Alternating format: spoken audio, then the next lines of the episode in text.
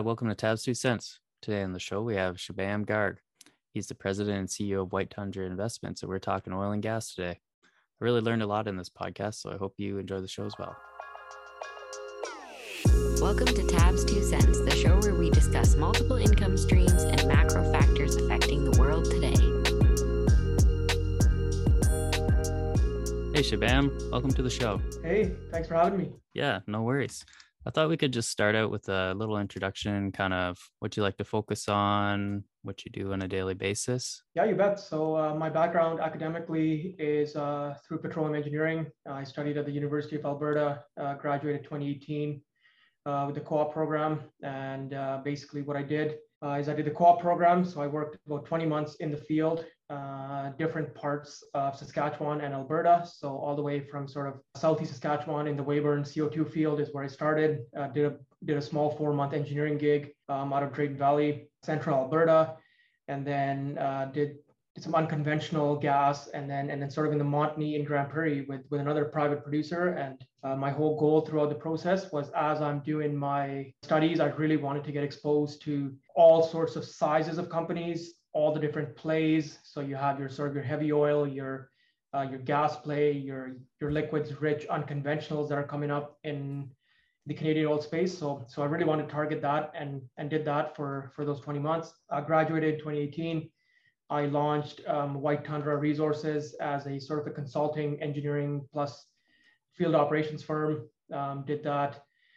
Operated wells in just south of Lloydminster for about a year. And I just loved the whole concept that if I'm going to be doing engineering and production optimization on wells, I just wanted to operate the wells as well. I wanted to be out there, see how the wells responded in real time, see how things were going, and really get an understanding rather than, sit in an office and make decisions. So did that for about a year. And then an opportunity came up to go back up to Grand Prairie, which is kind of the big activity hub right now with the Montney zone. Some of the Duvernay work as well is done from that area. Big growth areas with the invention of sort of horizontal drilling and multi-stage hydraulic fracturing. So went back up there, and I basically had about 40 wells. I had a couple compressor stations, an oil battery, and did the same thing, but with sort of more responsibility. This time I was not only operating wells, but I was sort of on call 24/7, making decisions from field level. And then I would work from the Calgary office a few days a month to liaise with the Calgary engineers, the management team, and sort of be that middleman, if you will, as to sort of what's going on. So did that until about March of 2021. That was all through White Tundra Resources. And in the meantime, I have been investing in oil and gas equities since 2013, since I started college. And obviously not good years all the way till about 2019. We saw a little bit of a shift in the market at that point. And then we got slammed with COVID, and all these equities just absolutely got whacked. But at that time, I decided to go all in. Basically, I was borrowing money. I was maximizing everything I could to invest in oil and gas equities with the long-term thesis on them, which we can get into here later on. And then things worked out to a point where I sort of left the oil patch, the field-based stuff anyways.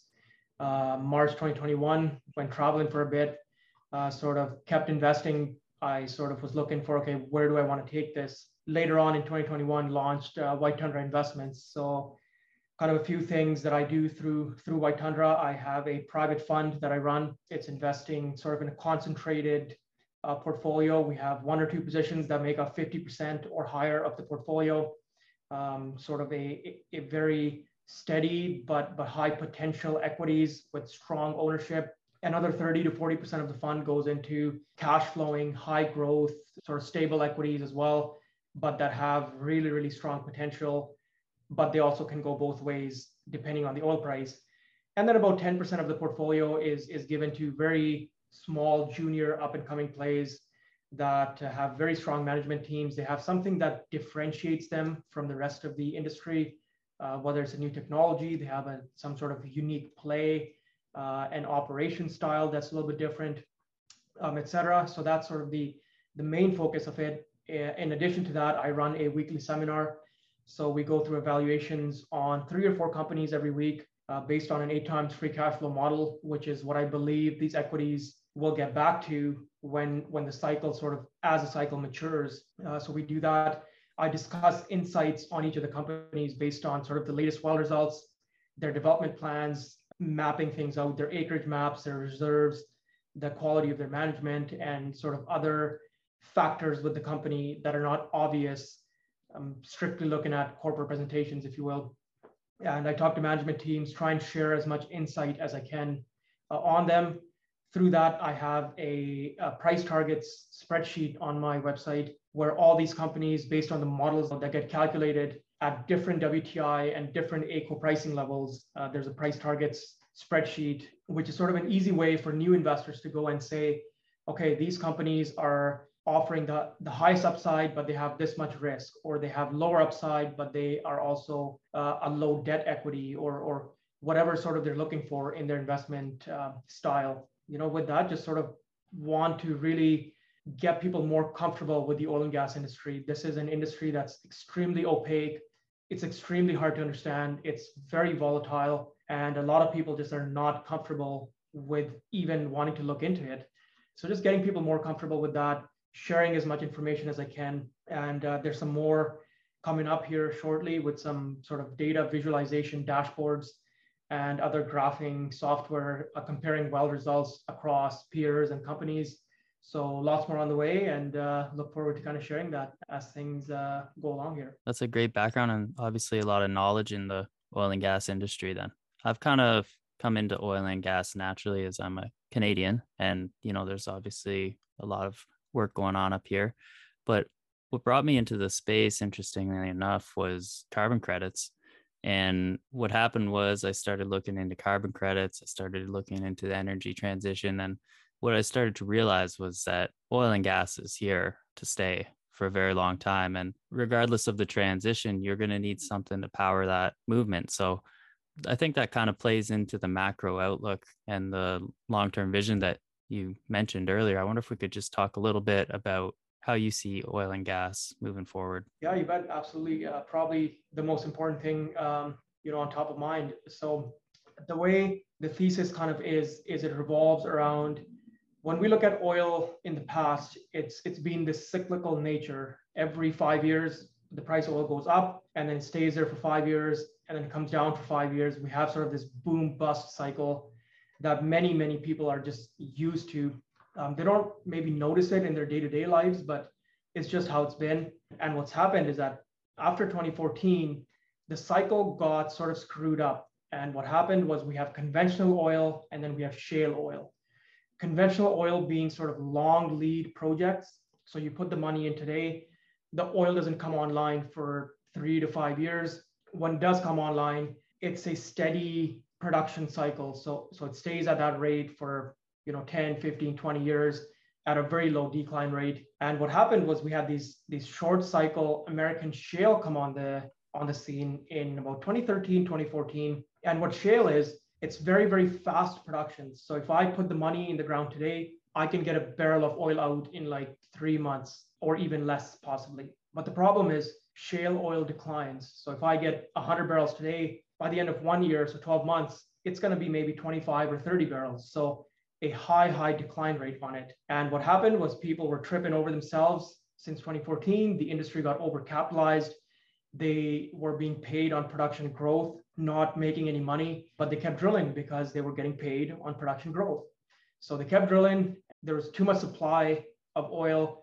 Whenever the price looked like it was going to go back up, they just started drilling more and brought more supply online. And in the meantime, the conventional oil projects never got capitalized. So these projects that were sort of dripping production every year as they came online. So think about your OPEC oil, your Russian oil, some of your Canadian oil sands, which is not really conventional, but it falls under the same production regime. All these projects, some of the offshore stuff, it never got capitalized. And we were beginning to enter a cycle in late 2019 where we saw the end of shale growth, not the end of shale, but the end of shale growth. Shale adding 1 to 2 million barrels a year, it was really slowing down. And in the meantime, world demand just kept picking up. despite all the narratives of EVs and renewables, and we're going to kill the industry and oil's never going above $12 again and all this stuff, demand just kept picking up from emerging markets, from the Indias of the world, the Vietnams, the Nigeria, some of the South American countries, even OPEC countries. Demand just kept picking up. So we were at this point where the market was getting into balance and we had a line of sight to an undersupplied market. And then COVID hit. What we saw was a massive demand shock. And at the same time, supply as well got hit because nobody wants to produce oil at $20, $25 a barrel. So coming out of that, what ended up happening was demand got back way faster than supply did. And we started drawing inventories, inventories being our savings account. So we had crude and products and gasoline and diesel all over the world. And we just started drawing these products one by one, day by day, week by week, month by month. And we were definitely in an undersupplied market. And the theory was, okay, there's no conventional projects coming online. Shale is unable to add production and nobody really wants to spend money on increasing production. So we're going to stay in this undersupplied market until we hit a level that either producers want to invest again in oil, or you have demand destruction to the point where the market gets brought back into this balanced sort of regime, which the thesis is a lot higher than where we are today. To kind of elaborate on that a little bit, from 2010 to 14, when we were in this sort of undersupplied oil market, a lot of producers were taking on a lot of debt. They would go and really start drilling. They wanted to bring projects online. They wanted to capitalize the market. And the whole mandate was, how much production can we grow? It was not about making money or paying dividends or doing share buybacks. It was how much production can we grow? That has completely shifted from that cycle to this cycle. We're now in a cycle here where we've been above $90 a barrel, call it roughly, for almost 9 months now, you can say. And we're not seeing production growth, not from shale, not from Canadian producers, not from OPEC, not from offshore. No projects worldwide are getting sanctioned. So where is the supply going to come from? And that's really where the thesis begins. A lot of people thought, oh, as soon as the prices got higher, companies would just invest more and we would have a very short cycle of higher prices. And it's not really looking to be the case. There's no investment happening. We remain in this undersupplied market. We have sort of band-aided the problem with absolutely massive strategic petroleum reserve releases out of the US and other countries as well around the world. And we had China slow down massively this year. They had a large portion of their economy shut down for greater than 6 months of this year, right after the Olympics happened. So those two band-aids have really skewed the reality of the market and what's coming on the horizon. And that's where we sit today. We sit here with the market sort of in balance, slightly undersupplied, China reopening, adding maybe up to 2 million barrels a day of oil demand. We see Russian production falling off, their exports falling off. We see the world itself opening. We saw news out of Australia. We saw news out of Macau, out of Canada, that they're going to reopen to sort of a fully reopening status, which is just more oil demand. This is despite talk of a recession. This is despite the US GDP printing negative for 2 quarters in a row, probably going to end up for 3 quarters in a row or more. And with interest rates rising, the oil supply demand has just not changed, because any demand that's coming down in the developed markets is just growing in emerging markets. So you end up in a place where we're going to remain undersupplied for a long, long time. We've drained our inventories. Nobody wants to increase production until we get to higher pricing. And even if they do increase production, that production doesn't come online for 3 to 5 years, setting us up for this sort of bullish cycle, which oil and gas investors are looking towards here as the months go on, as we go into 2023, as the US SPR drains to a low level, as China reopens, and then as the Russian barrels start to drop off the market. Yeah, absolutely. I think that's a really great way of summarizing all of those major world events that have happened lately, because it's been quite the whirlwind. You know, when I've maybe been looking at this for, 4 or 5 years, as opposed to as long as you have, but just over that time, it's been such a wild ride, and it's kind of hard to wrap your head around what's going on with the supply and demand dynamics. And I know, as you mentioned earlier, it's kind of an opaque industry. It's sort of hard for people to understand. I wonder if you could just discuss a little bit about the grades of oil, because I always struggle with that. I know Canada's heavy oil, but then the Saudis, they have their lighter blends that seem to be easier to process. And because what I've heard is that the Canadian heavy oil, to produce that oil, is actually more emission heavy. So that could hurt them moving forward if people are looking for a greener oil, let's say. Yeah, definitely. Great point. So I think the two sort of main oil blends that are traded in the market would be your WTI, so your West Texas Intermediate oil. It's traded out of Cushing, Oklahoma. It's becoming a greater and greater benchmark, especially as American production has seen this resurgence. It's a lighter oil, mostly used for creating gasoline. And then you mentioned the WCS blend, which is the Canadian heavy blend, so your Western Canadian Select. There's two places it trades that I'm aware of. One is at Houston, Texas, and then one is in Hardisty, Alberta. Different pricing depending on where it's being sold, because there's a transportation cost associated with getting the oil from Alberta to Houston, Texas.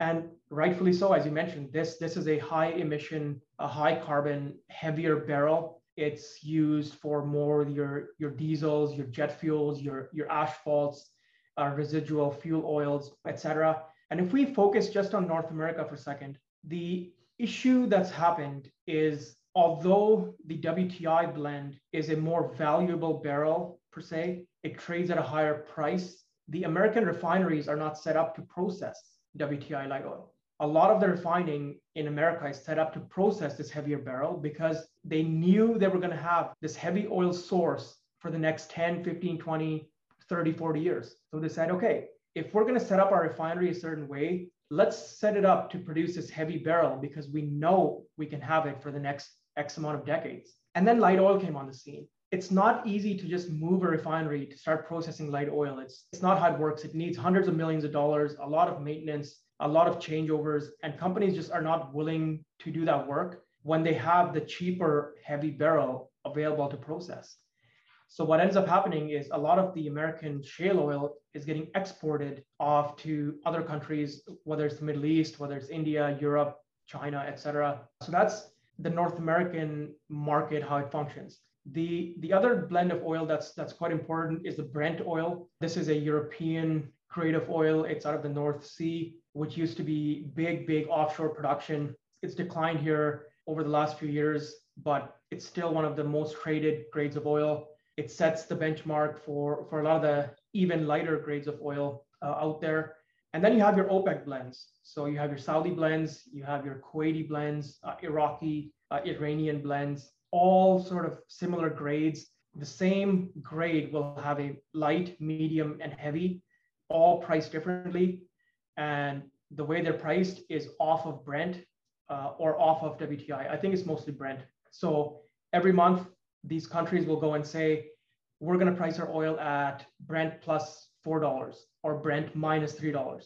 And that's the going price for that month, which is adjusted monthly. The OPEC prices are actually quite important because they set the price for about 40 million barrels a day of production. So almost half of the world's, call it 100 million barrels a day of oil and liquids production is set based on the Saudi blend, really. And this all goes in a world market. People are doing all sorts of arbitrage. They say, okay, if I can buy a barrel here, I can ship it to this place for $2, but the same oil here is trading for $5 above this blend.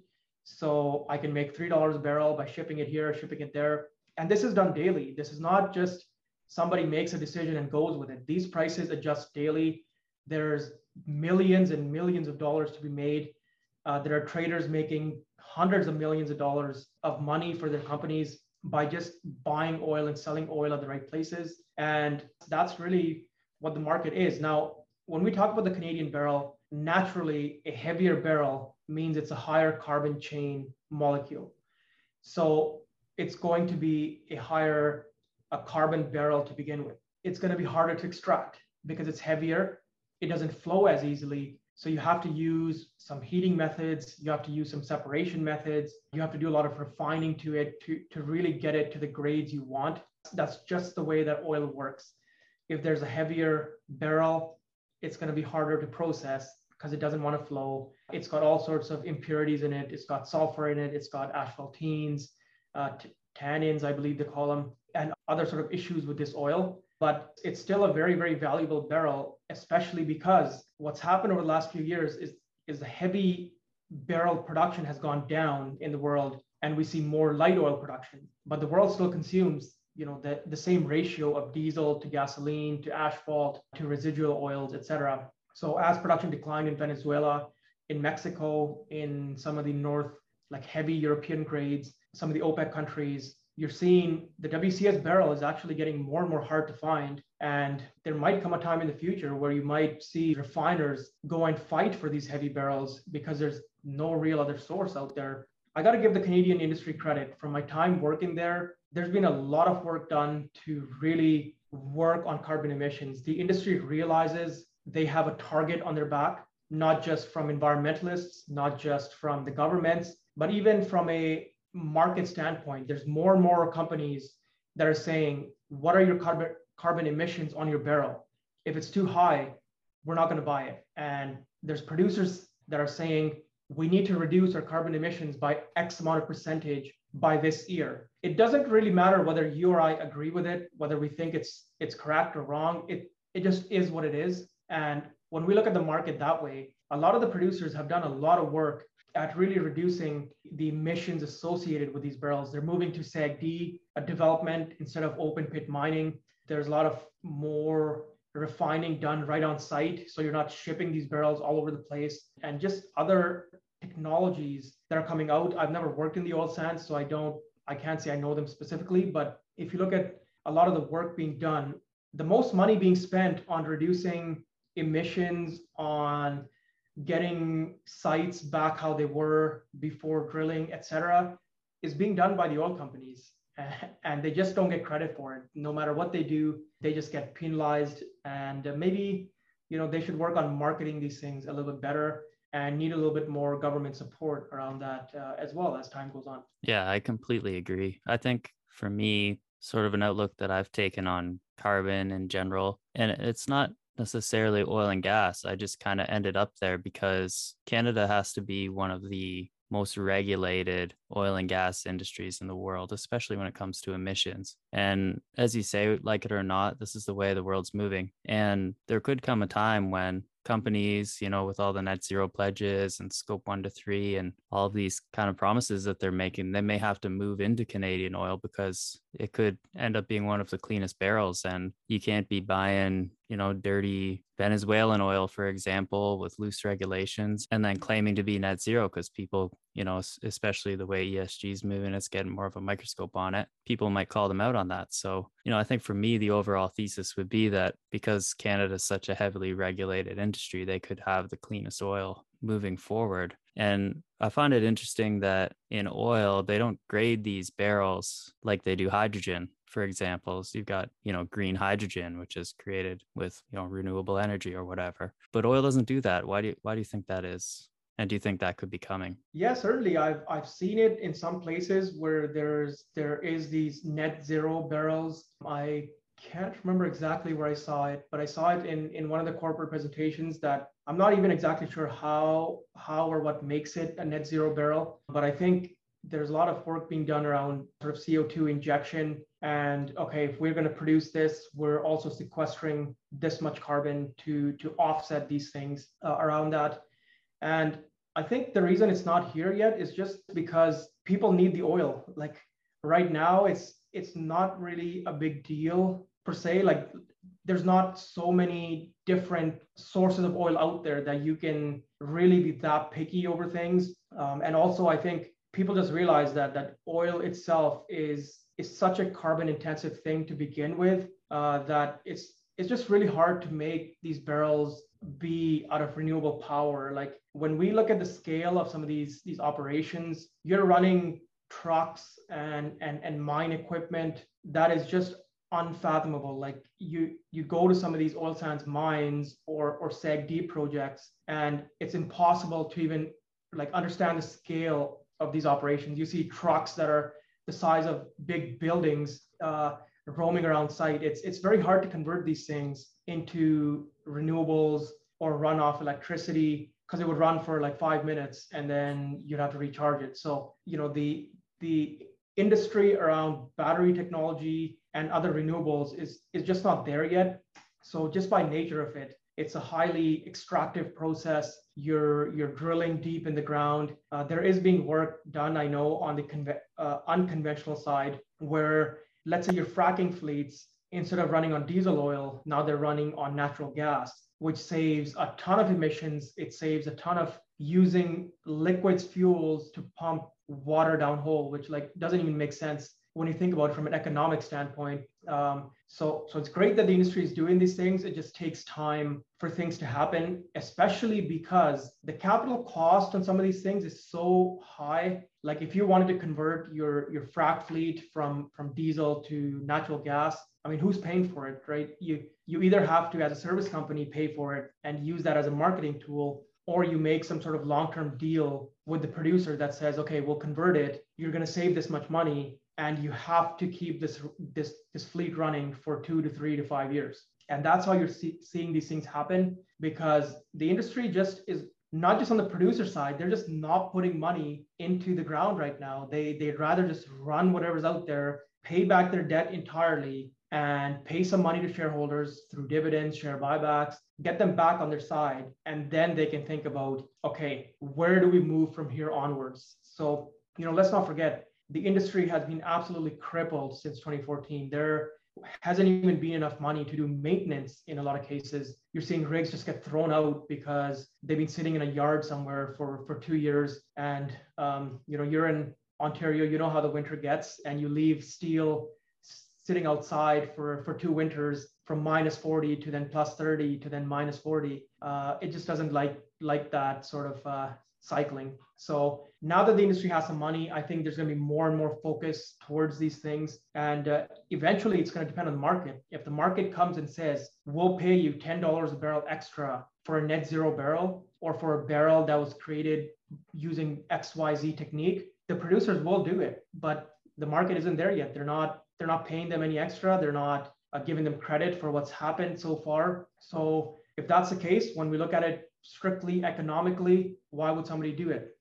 And that's sort of where we are now. We see some government support coming to certain parts of the industry. And when you see that happen, all of a sudden there's a mad rush to go and do these projects, because they're either more economical, or they just make more sense from a relative basis. So if somebody's paying you to do things running on this sort of power, and they're subsidizing half the cost, well, now it may become relatively cheaper to do things that way than to just keep running things how you were, using diesel or oil or whatever other higher carbon source way of doing things. Yeah, I think that's a great point. I think it's hard to comprehend the size of these operations if you haven't actually been on the ground, as you say. And it's a really good point, because one of the other factors that brought me into oil and gas for carbon, which is, I know, an interesting mix for some people, but a lot of these systems, the way they're set up with their cap and trade, is based on industrial averages. So, if you're an oil and gas company, you're going to have a relatively high amount of credits to work with before you start going over your cap. And I think what could happen moving forward is that as they progress, they start to find new technologies and ways to reduce carbon faster. Like, for example, I know you mentioned how horizontal drilling and new fracking techniques are coming in, and all of a sudden your operation doesn't take as long, and you're lower than the industrial average on there, you're going to have a surplus of credits. And this may be something that comes into effect later, because I know also Marin Katusa, if you've looked at any of his work, he was talking about the impact that green bonds could have on the mining industry. And, if a company can get to the ESG rating that suffices these bonds, they can get cheaper funding to progress forward. And I think that could happen in oil and gas as well, as they, decarbonize their industry, find some new technology.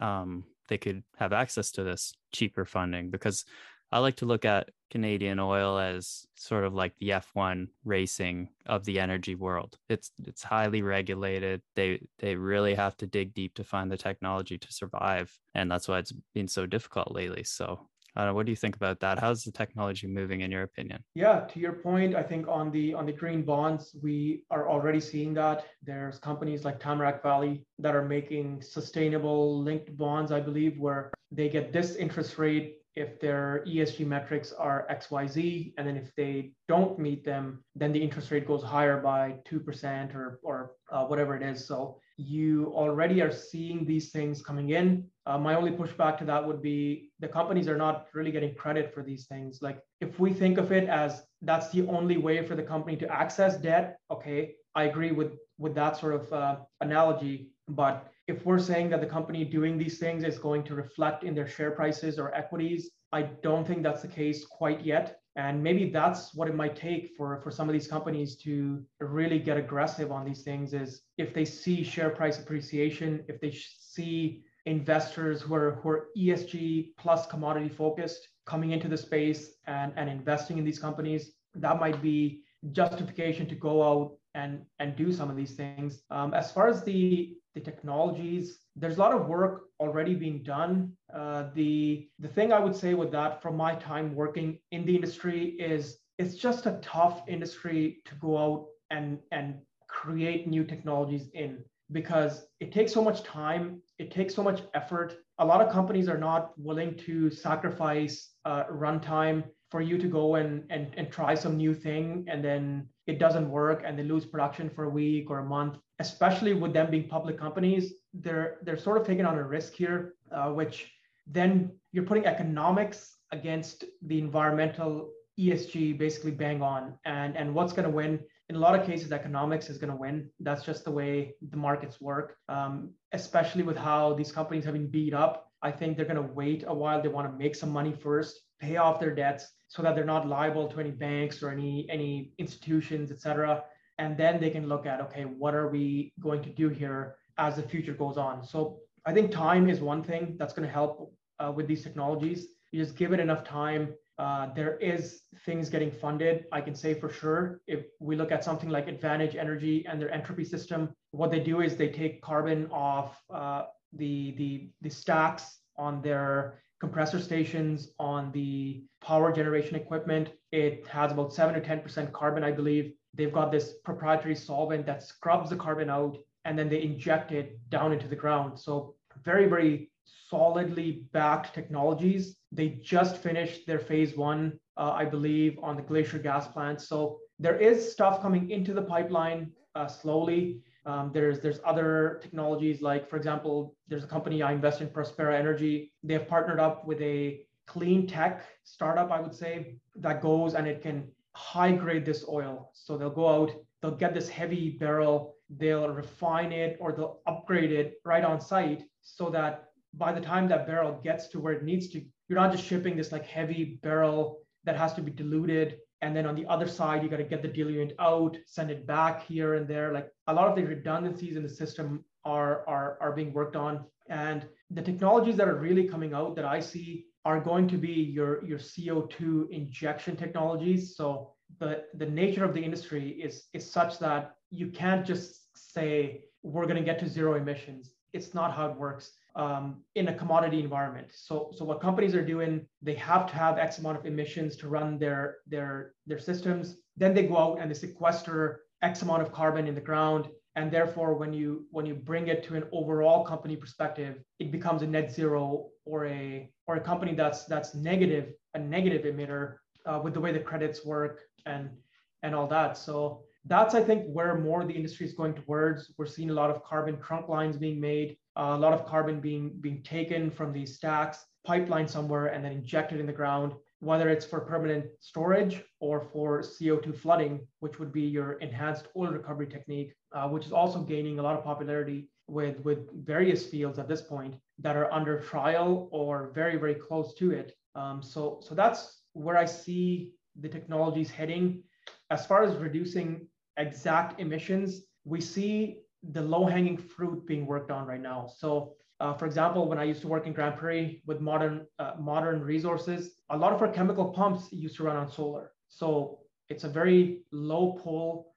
It's something that's cheap. You don't need millions of panels all over the place. You set up the site to be a ultra low emission site is what we call them. Our chemical pumps used to run on solar. Some of our equipment, like your actuators, your dump valves, et cetera, would be all electric. So we're definitely working on the low-hanging fruit part of things. We've seen electric compression now come into the foray. So I think the industry just needs time. It needs a higher price for longer, which seems to be where we're headed. And then they can focus on, okay, how can we decarbonize? How can we get these carbon credits and use them well? We can possibly, there's a big first mover advantage, as you mentioned. You know, if you're the first mover, you're being compared to the industry standard, you get all these extra credits that you can sell for $60, $70, $80 a ton on the market to other producers. And that's an extra source of revenue right there. So I think the answer to your question is just time. The industry is very, very technologically advanced. There's a lot of people that have patents. They have lots of ideas, that they have lots of technologies they want to try out. And unfortunately, in a $60 to $70 oil price environment, they get laughed out of their manager's office because you don't even have money to run your operations, let alone go out and do all these fancy trials. But in a higher for longer environment, I think even the general public, if they care to pay attention, will be shocked at how much and how fast the industry adapts to some of these higher carbon pricing regimes that we seem to be headed towards basically in the near future and even as we speak. Yeah, absolutely. I agree with that. And what I've learned so far from you is that the oil and gas industry doesn't move fast. And it's something that I found interesting. And what's nice about that is you can play oil and gas as oil and as carbon as time goes on, because I think, as you're saying, you know, we're in a supply deficit right now, and it's a good place to be, in my opinion, as well. So as you wait for the carbon tailwinds to move in and for those industries to adapt, you're going to reap the benefits of higher oil, most likely. And what I found interesting was everybody was talking about the chip shortage and how impactful that was going to be on the automakers and how much it was going to hurt Apple. And then on the other hand, you've got leaders up there like Biden telling the oil and gas industry to drill more and get to work. But what about their resources? You know, it never comes up. Well, how are they going to get the steel? You know, it's all of the supply, you know, dynamics are out the window at the moment. So it's not like they can just go and pump as much as they want. They're struggling too, just like everybody else. Yeah, 100%. And maybe that's one of the bullish thesis accelerants this time around, where even if you wanted to drill, you can't find the, let alone the steel and the parts and the chips and the engines, et cetera, like you mentioned. I mean, we have a big labor and expertise problem where a lot of highly skilled engineers and geologists are unable to be found. And then you have a raw labor problem. I believe it was the Canadian Drilling Association or something. They just put out a news yesterday saying they can't even find sort of your bottom, I don't want to call them bottom barrel, but your very basic labor personnel. And when you do find them, they'll miss interviews, they'll work for a week, and then they'll say, oh, this is not what we expected. We can't be doing this sort of work. And they just leave. You got to train them. We saw ExxonMobil had a news release, but a news article put out on them. They're having lots of issues with on-site incidents because the industry is just so dangerous. You can't just pluck guys out of the street and throw them there without the right management and the right mentorship, the right people watching over them, making sure they're not in the line of fire, they're not putting their equipment where it shouldn't be. That's just the nature of the industry. So I think you're bang on. The shortage is real, and even if the chip shortage solves itself, the oil country tubular goods shortage is big time. The drilling rig shortage, the frac fleet shortage, and along with the labor shortage is just so major. You're not going to solve it overnight. And, you know, again, it's an accelerant to the bullish thesis where even if we wanted to bring supply online, you can't just throw money at the problem. And you mentioned Biden. When he came into office, he said he's going to put the oil companies out of business. And now you're out there begging and pleading for them to increase production and saying the gas stations need to reduce price and all this, when they literally have no clue as to how the industry works and the timelines around it. I can't just go to a company and say, oh, you must add 5 rigs today and I need oil in 7 days. This is not a video game where you can fast forward things. You know, it's a real world. And I think some of the politicians and some of the general public have forgotten how difficult the real world is. compared to building softwares and apps and all this other online stuff. So I think a dose of reality may not hurt, to be honest, as bad as it would be for sort of people suffering from high inflation, high energy prices. I think the industry just, there's nothing you can do about it at this point. We've cornered ourselves into this situation, and it needs the right amount of time to get out of it. And like you mentioned, to your other point, within the White Tundra portfolio, I think I've set up my portfolio exactly as you mentioned. There's names in there that are exposed, not just oil, but to this carbon, names that I think can either recover more oil using carbon enhanced oil recovery schemes. There's names that are on the cutting edge of technology that I think can be sold to other companies, names that are really, really doing a lot of research into creating new technologies. And if something like that hits, I mean, you have something that can change the industry in a very quick period of time. So I'm not going to say that a majority of my portfolio is in stuff like that, but having enough exposure to carbon, especially carbon enhanced oil recovery, is, I believe, very imperative going forward. You set yourself up to be a double whammy win-win situation if the price of oil keeps going up, and then you get not only carbon credits, but you get possibly increased production from this carbon schemes that are now economic after 8 years of sitting on the shelf, ready to go. Absolutely. And I think even further to that, companies that are unable to do that now, they might be buying up carbon offset projects or different other ways to offset their carbon. And they could become net sellers in the future, not just from operations, but from their offset projects as well. I know Shell has done a lot of work with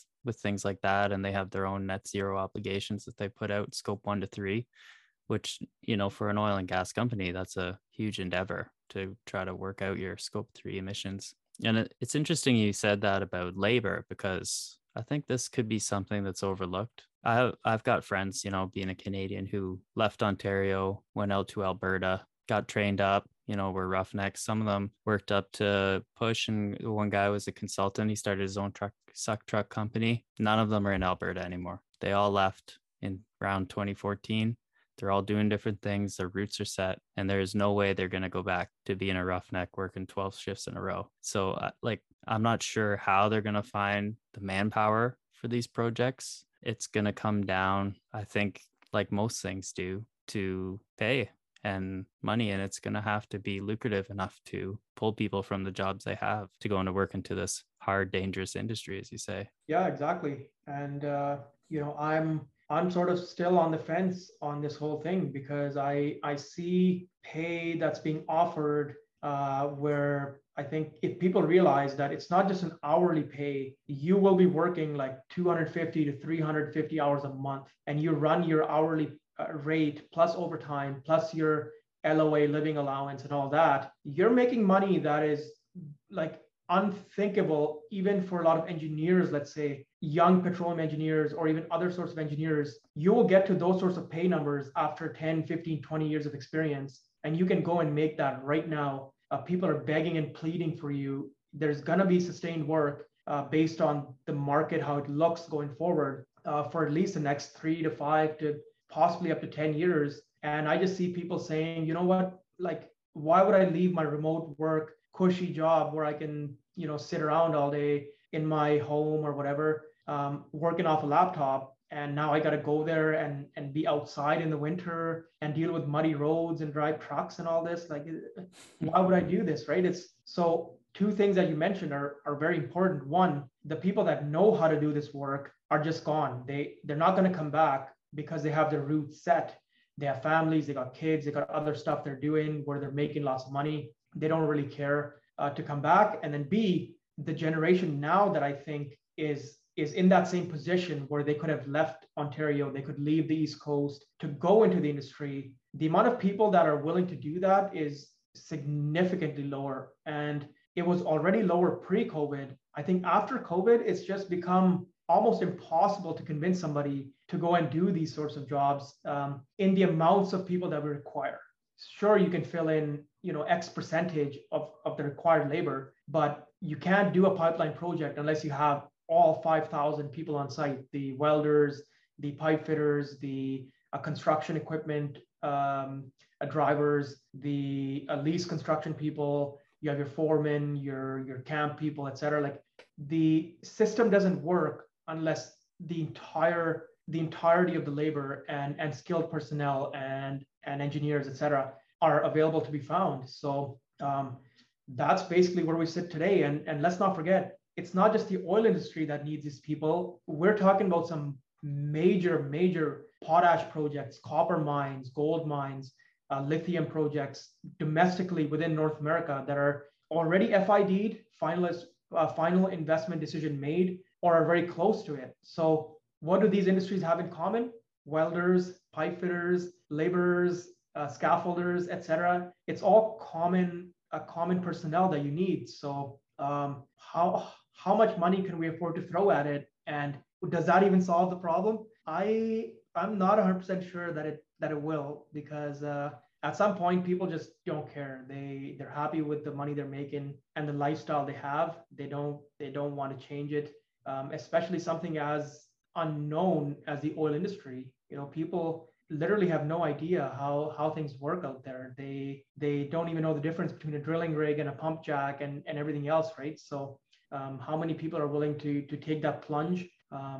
Not all that many, in my opinion. I'm not sure what you're seeing with your some of your younger buddies or people who are in that same position, if they're interested at even at higher pays. Not really, no.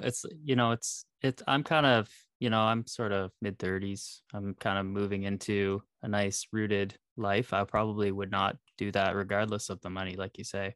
Mm-hmm. And it's interesting when people go to school, they say, what are you going to take? You know, are you going to be an engineer? You want to be an accountant? Nobody says, do you want to go work in the oil and gas industry? Maybe you should look into that, unless you live in Calgary or Texas or whatever, one of these major cities or states. And I think that could have something to do with the general perception from the public of oil and gas, and that it's dying. And they could think, why would I spend 4 years of my life studying for a degree in this field when the industry is going to die? And as you and I both believe that it's not, that's not the general perception, I don't think. So it's going to be hard. And I think you made a really good point that I hadn't considered, was that you need a full staff to complete these projects. You can't just have people coming in and out, nomad workers. You got to have everybody ready to go to complete these projects. So, you know, I think it's a tailwind for the price, I suppose. It's somewhat of a headwind for companies, perhaps, as far as growth, not necessarily paying off debt. But what do you see as sort of a catalyst that can get us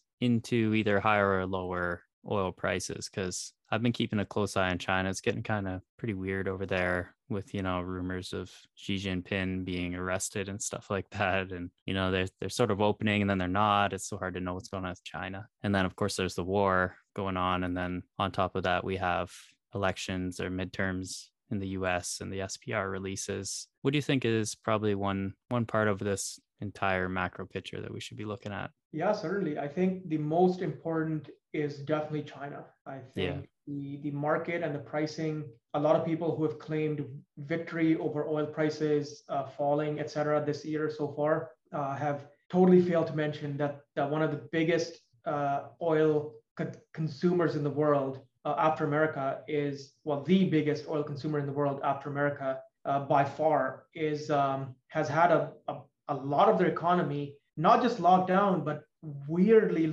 locked down. Like, some of the pictures coming out of these guys in suits, and there's an earthquake happening, and they've locked the fire doors in, and all sorts of strange happenings that make no sense.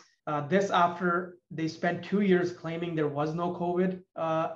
Within China, they were reporting like 3 cases and 0 cases for that long. It's just unknown. But the interesting thing that I think is, a lot of this information, we don't even need to really look for it. There's one factor that's going to tell you exactly how a country is doing. And it's something that cannot be faked. It's something that's real, which is the number of flights operating in a country. If you look at any country and the number of flights operating in it any day, you will get an idea exactly, A, how their economy is doing, and B, what their COVID level is at that exact time. So And there's plenty of websites that do this for free, not just by country, but you can do it by airport. You can look at certain routings, like flights that go from US to China, for example. You can look at how many flights go every single day. As soon as I wake up, it's one of the biggest things I check, certain routings, certain airports, and you get a really good idea of what's happening in these countries. And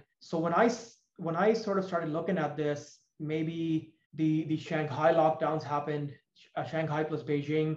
And then early September, we saw Shenzhen and Chengdu lockdown. And you sort of started to wonder, what's going to happen here? They obviously don't want to report poor GDP numbers again. We have the Party Congress coming up October 16th. So they want the economy to be good. They don't want to be having 200 million people who are stuck in their homes without food going into that. So there was a general consensus that either they were going to open right away, or this is just going to drag on for another 6 months to 12 months. And what I find really interesting is it's like people have been lulled into a sense of just thinking this is just going to continue on forever. But when you really think about it, it's just not feasible. That's not how this economy runs. They have to open up despite all you're going to tell me, or not you, but despite all that people say about, oh, their culture is this and that.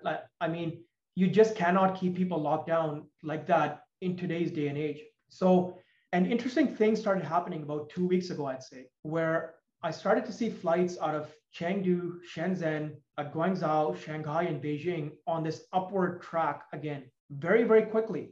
The summer lockdowns lasted somewhere around 2 months, but these lockdowns were like 7 to 10 days, and they started reopening. And I had posted a picture on my Twitter on these 5 airports specifically that, look, we're seeing this reopening start to happen. And I'm probably going to post an update on it tomorrow, because I think tomorrow, for the first time since February of this year, Chinese international flights will be over 1,000 flights. I believe it's 1,000 flights, yeah.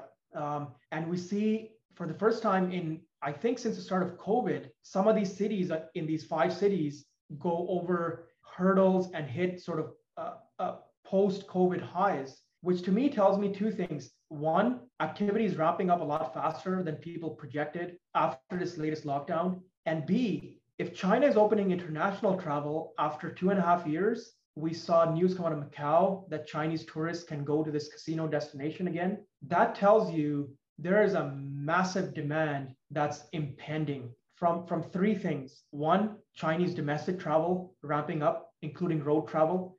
Chinese road travel was up 200,000 barrels week over week last week. I don't see this on Reuters. I don't see this on Bloomberg. I don't see this anywhere. The other thing, Chinese tourist travel. You know, have a look around your area. Go to the tourist areas. You will not see those buses of Chinese tourists that you saw pre-COVID. So not only is that demand coming back within China, Chinese tourists make up a huge portion of tourism within Singapore, within Thailand, within Malaysia, within Macau, as I mentioned, within some European countries, even within Canada. Like you look at Banff, you look at some Ontario tourist areas like Niagara Falls, you will see a shift in the demographics of the tourism there. And a lot of that deferred demand is not just like tourists coming back.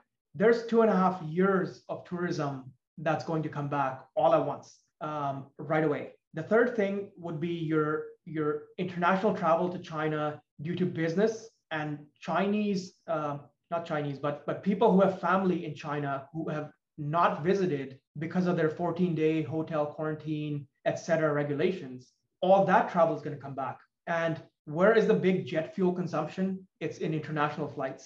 And where do we have some of the best real-time data out there? International flights, domestic flights. That's really all I look at when I look at the Chinese economy. We can sit here and make all sorts of speculations on this is happening, that's happening. You know, this person got locked down, or my friend told me this on the Telegram chat, et cetera, et cetera. It's all really meaningless to my perspective. I think when you want to be efficiently understand what's going on in these economies, we want to look at the flight data. And as soon as I see flights in patterns like China to Thailand, China to Australia, China to New York, pick up, it's game on. I think it's game on, because that tells me they're completely done with zero COVID. If they're letting people go to these destinations and then re-enter China, that tells me there's no way they can control things at that point. And they're just saying, okay, we're done with this. Let's open up. Let's get this economy going. They will likely back it up with a lot of stimulus. We've already heard this with cell phones, EVs, TVs, and some real estate stimulus already on the way. And maybe a lot more of it. They don't want to show poor GDP numbers. And again, we can say the GDP is wrong. It's just a random number they pull out, etc. But the thing is, all those theories are completely false because we see Chinese oil demand going up every year. So even if you say the GDP is made up, like what are they doing with the oil consumption? It's just going into some random tank somewhere, right?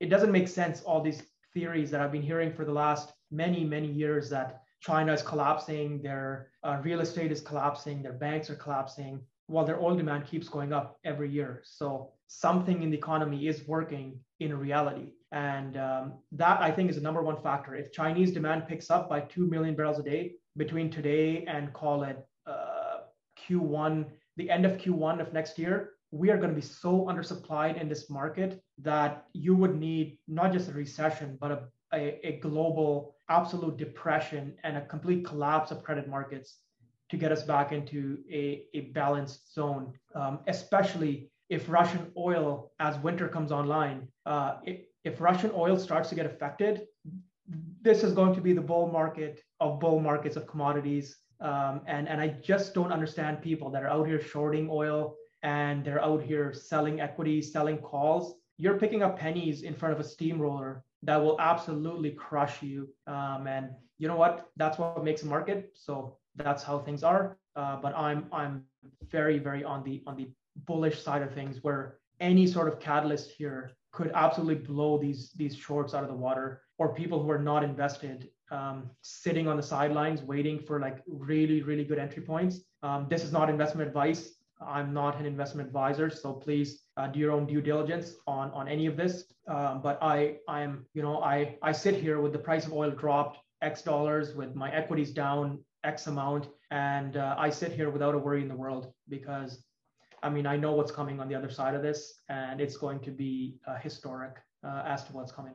Yeah, I agree. And it's something that doesn't get brought up very often. I have a couple comments on that because that was a lot of great stuff, is the infrastructure in Russia and, Ukraine and Europe, and what happens when some of that gets damaged. It doesn't come back right away. And, what happens when Russia needs to pull some of those workers into their forces? And what happens when, we've just seen it with Nord Stream 2, this alleged sabotage on the pipeline. What happens when things like that start happening? Ukraine might decide to fall on their own sword and destroy some of that energy infrastructure just to get to Russia. And, these things can happen. I'm not predicting that any of this will, but it's certainly a factor to think about. And you mentioned a recession as well. And I follow Eric Nuttall a lot. He's the 9 Point Energy fund manager, and I have money in that fund. So I like to listen to his videos and comments. And one thing that he likes to say often is that in a recession, the oil demand doesn't necessarily go down. It just doesn't grow at such a rapid pace as it would have in better times. And I think that's interesting. And that could be due to the emerging markets, like you mentioned earlier. And another thing that he's mentioned, I know he had an analyst on the one video, I forget his name, unfortunately, but he mentioned a major threat to oil, in his opinion, would be a physical and paper market separation. So a collapse in the paper market. And this is something that I find interesting, some of the dynamics between the paper and the physical market with oil. And I wonder if I could just, leverage your knowledge on that. How do you see that working moving forward with the paper and the physical? Because it seems like there can be, separation between the two. Yeah, absolutely. Fantastic point. And probably one that I think about as the biggest issue to the bull thesis has been this paper market problem. So just before I get to that, I think it's important that viewers realize Russia is the world's third biggest oil producer. In a market that consumes / produces 100 million barrels a day, we really price our barrels on like the last 500,000 or 100,000 or million that's being sold on the market. Now, what happens? Russia produces 10 million barrels a day. They have shown no restraint. They don't care if their gas production has gone down and their gas sales have gone down by 30, 40, 50, 60%. So let alone 60%. What if 20% of Russian oil production came off the market? Even if nothing went wrong, they just wanted to take it off the market. And it's one that I don't think a lot of people think about, but they've shown no problem with shutting off their own production and pushing prices higher for gas. So they could do the same for oil any moment. But I was digressing. So to the paper and physical market comment, I think the paper markets have taken over. We've seen very, very respected individuals within Russia, within Saudi Arabia, even within the American market saying the same thing, that look, the divergence here is not good. And it's not a sign of a healthy market if there's people out here manipulating the physical price of oil based on the paper markets. And we see this happening because when you look at the backwardation in the price of oil, you look at 1 month backwardation, you look at 6 month or 12 month backwardation. With the price of oil that's gone down here in the last 2 weeks, the backwardation has actually gone higher, which tells you the physical market is getting tighter and tighter. Why? Because as the price of oil comes down, demand goes up. So naturally, you're going to see more backwardation when we really are in a physically undersupplied market, which is what we're seeing. The other thing is that with what's happened here in the paper markets over the last, call it 3 to 6 months, supply has stopped coming online. So if we let the physical market really be the barrel and we were in $100, $110, $120 range, the SPR never came into the picture, we might have seen more supply being forced online through just picking up random rigs that have been rotting away for 5 years and just brute forcing it back into operation, random fields that have been shut in for 10, 15, 20 years, some work being done to bring those online. But in an $80 environment, it's just not interesting enough or not profitable enough to do these things or to sanction new projects. So what have you really done? You've made the paper market manipulation has made things worse from a physical oil supply demand standpoint going forward. Now, coming back to the paper markets, what is the issue here? So a lot of participants have left the market, whether it's companies hedging barrels, whether it's your institutions and funds that are counterparties to hedging barrels, whether they're buying barrels. It's just, they've just left the market. They said, we have no idea what's happening here. It's too volatile. There's too many chefs in the kitchen. OPEC, we got Biden, we got producers, we got Russia, we got China. It's too many variables. We don't understand the markets well enough that we're just going to sit back on the sidelines and just watch, see what happens. The less people that are in the markets, the paper markets, the more volatility there is.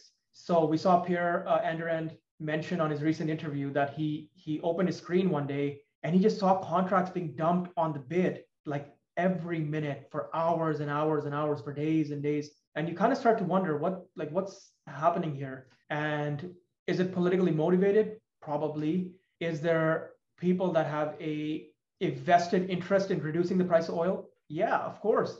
The whole world wants cheaper oil. Everyone except oil investors want cheaper oil. And there's not that many of us to begin with.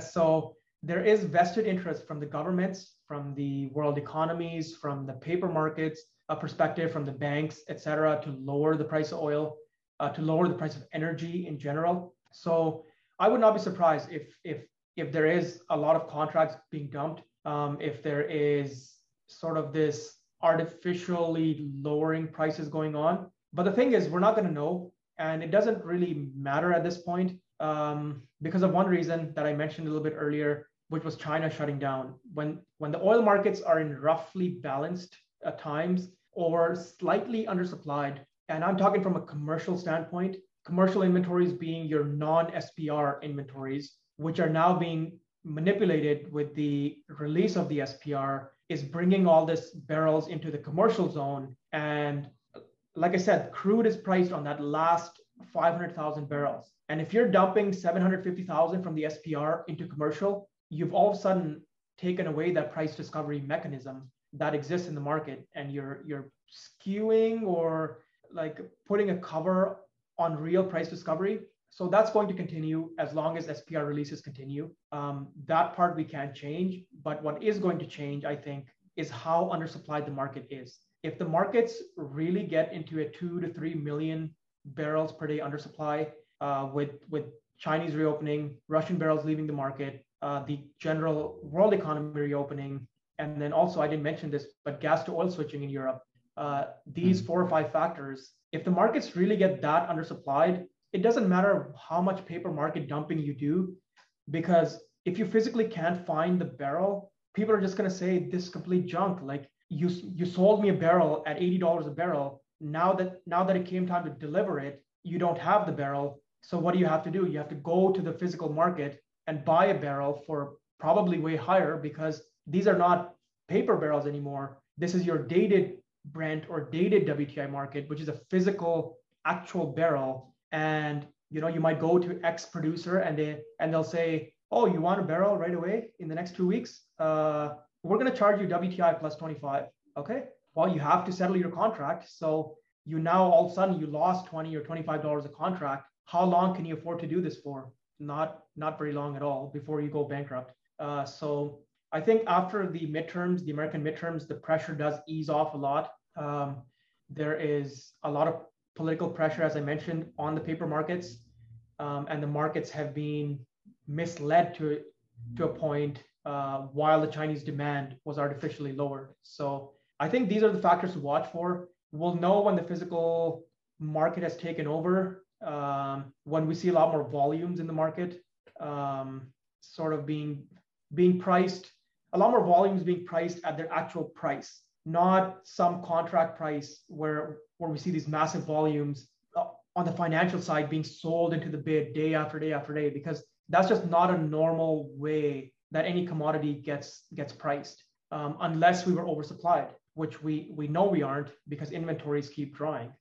So it's a very opaque market. We're not going to know exactly when it happens, but I expect it to be shortly after the American midterms, where we see these prices come back to where they should be without SPR and without paper market manipulation, which I think today is probably in the $100 to $120 range. And I guess we'll see how it all plays out, because if China really reopens and Russian barrels off the market, that $100 to $120, well, now you just artificially suppress that price discovery for so long that what ends up on the other side is this spike to some sort of level, where the physical barrel and the paper barrels are back into agreeance of sorts. And where is that price? I don't really know, but we look at we already hit 120 in June, I believe it was. And could we be in a more undersupplied market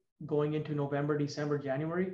I think it's likely, yes. There is many possibilities that we end up in a higher undersupplied market then, and I guess we'll see. Other than that, we'll see. I surely didn't expect that the paper markets could have controlled the physical markets to this extent that it has, but I also think the market has not been that undersupplied over the last 3 to 4 months, in which case it's very easy to skew things from a paper market standpoint when you're in that regime. Yeah, for sure. I think that's a good description of what's going on. It's just with oil, it's such a global commodity. It's just so many major macro factors going into everything. You know, you've got the war, you've got China, you've got OPEC at max capacity, and you got the SPR and the US election. And it's just it's a wild world. But one thing I wanted to ask you before I let you go, this will be the last question, but if somebody was to move into the sector, say into oil and gas, what are some of the things and some of the multiples they may want to look for in a company that could be fitting for their investment? Say, you know, I know it's a very undervalued sector at the moment. So it's different than looking at tech stocks, for example. You kind of have to know what a sort of baseline is. When you first open up a balance sheet or cash flow statement, what do you look for in oil and gas? Yeah, absolutely fantastic question. I think there's only 2 things that really matter at this point. And some people might disagree with me on this, but the 2 things that matter is, one, your free cash flow yield. So I would say before somebody even looks at oil equities, I think the macro and understanding supply demand and having a general direction on where you think oil prices are going, at least a range. It could be a $20, $30 range. It doesn't matter, but you need to have some sort of conviction on that first. And once you have that, we look at free cash flow yields. So at the lower end of your range to the higher end of your range, what is the free cash flow percentage this company is making? When we say free cash flow percentage, we mean money made after operating costs, capital cost, in most cases to keep production flat. Oil wells do decline, so we need to spend money to keep our production profiles flat. After taxes, after paying our interest on our debt, after everything. I look at free cash flow to EV, to enterprise value.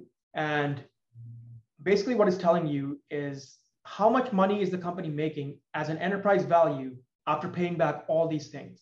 And why is that important? Because that money is the money that can come back to you in the form of dividends, share buybacks, acquisitions, debt repayment, and just like other mergers and land acquisitions, et cetera. So all of these things are a way to return cash to shareholders, which, as you mentioned, Eric Nuttall is a big proponent of this, is that companies should be returning more cash to shareholders rather than putting it in the ground. A lot of companies have agreed with his way of doing things. They've come out with these plans saying, okay, we're going to return this amount of cash to shareholders when we hit this debt target, et cetera. And the reason I mentioned debt repayment is because if you pay back X amount of debt, that value has to come back into the share price now of the company to reflect the true value of this company. So all of these are really cash return to shareholder plans. And we look for companies that are trading above 15, 20, 25% in some cases of free cash flow yields. And I mentioned my 8 times free cash flow model earlier. That's based on a theory that as the cycle continues, we should end up at a 12.5% free cash flow yield, which means the company trades at 8 times free cash flow. 12.5 times 8 is 100%. That's the value of the company. So why 12.5? Because imagine your company with no debt, you're debt-free, and you're trading on the market at whatever WTI pricing you picked in your thesis at a 12.5% dividend. The market will likely leave it there or bring it lower. If you came out with a free cash flow yield a dividend of 20%, most markets that are looking for places to put capital into, as they are right now, would likely appreciate the share price to a point where your yield gets to 12.5% or lower. And that's sort of what I look at. And one of the things that I've done is on my website, the price target spreadsheet, it gives you the fair share prices using an 8 times free cash flow model at prices from 70 WTI to 120 WTI. And I track about 55 to 60 companies. You can look at all companies, where they end up on the FCF times 8 model, where they are today, and what the upside would be at each of those numbers. It's a completely free spreadsheet. So feel free to have a look if you're interested. And then the second thing I look at is net asset values. So with commodity producers, you have actual physical, whether it's barrels, whether it's tons of coal, whether it's gas, whether it's X amount of pounds of nickel or zinc, whatever. You have that physical commodity in the ground. You have a recoverable factor on that. You're not going to recover every single commodity in the ground. You're going to recover some factor of that. And the way it works is you get reserve evaluators who go out and they say, okay, you've drilled this many wells. We know there's oil here. We know there's gas here. We're going to use this pricing regime going forward. And your reserves in the ground are worth X dollars. And X dollars divided by your number of shares is this many dollars per share. So we see companies that have 10-year reserve lives, as in they can keep their current production going for 10 years. We see companies with 30-year reserve lives. We see companies with 60-year reserve lives. I like to focus on companies that have a lot of reserves in the ground that are unproduced or undeveloped, because there's going to come a time in this cycle where some of the major companies want to come back to Canada. They want to come back to the US. They want to invest somewhere. They're looking for pre-prepared reserves. They don't want to explore. They want reserves. And that value of the reserve and the land will slowly leak back into the share price. A lot of funds, banks, institutions, they don't believe in cash flows because they say it's a moment in time. I don't believe in this, but they will believe reserve values because they're actually getting control of a physical amount of oil in the ground or oil that's being produced, and they run their valuations more that way. You'll notice this in oil, especially as the cycle matures. A lot of people start talking about net asset values as opposed to free cash flows. So those are the two things I see. A lot of people like to focus on dividend yield, a current dividend yield. They like to focus on management quality. They like to focus on operational expertise, their new wells drilling, their development plans, are they growing production, et cetera. But I think when I run my portfolio, I look at free cash flow yield, I look at net asset value, I pick the top 5 to 7 companies that fit my risk profile within that, and then I go and do deeper dives on them. There's no point doing deeper dive on a company that's only giving you 6% free cash flow yield, right? From my investment perspective, the company has to be generating cash flow. It has to have reserves in the ground. And then we can look at, can they actually execute to provide me shareholder value on this as the cycle matures? So those are the things I see from sort of the small, mid, large cap perspective. Out there, there's other companies that do strictly royalties, that do strictly services, but I don't focus on those companies. I look at the E&Ps, your exploration and production companies. I think that's where the juice is to be squeezed. Companies that actually own assets in the ground and are producing them, that's where the real value is. And I feel comfortable owning stuff like that in a high inflation environment. I don't want to be part of other sorts of companies that are exposed to high inflation, high service industry, shortages, supply chain issues, et cetera. So that's sort of the easy way. Look at free cash flow yields, look at net asset values, pick your top 5, 7, 10, 20 companies, and then we can go and do a deeper dive on those companies.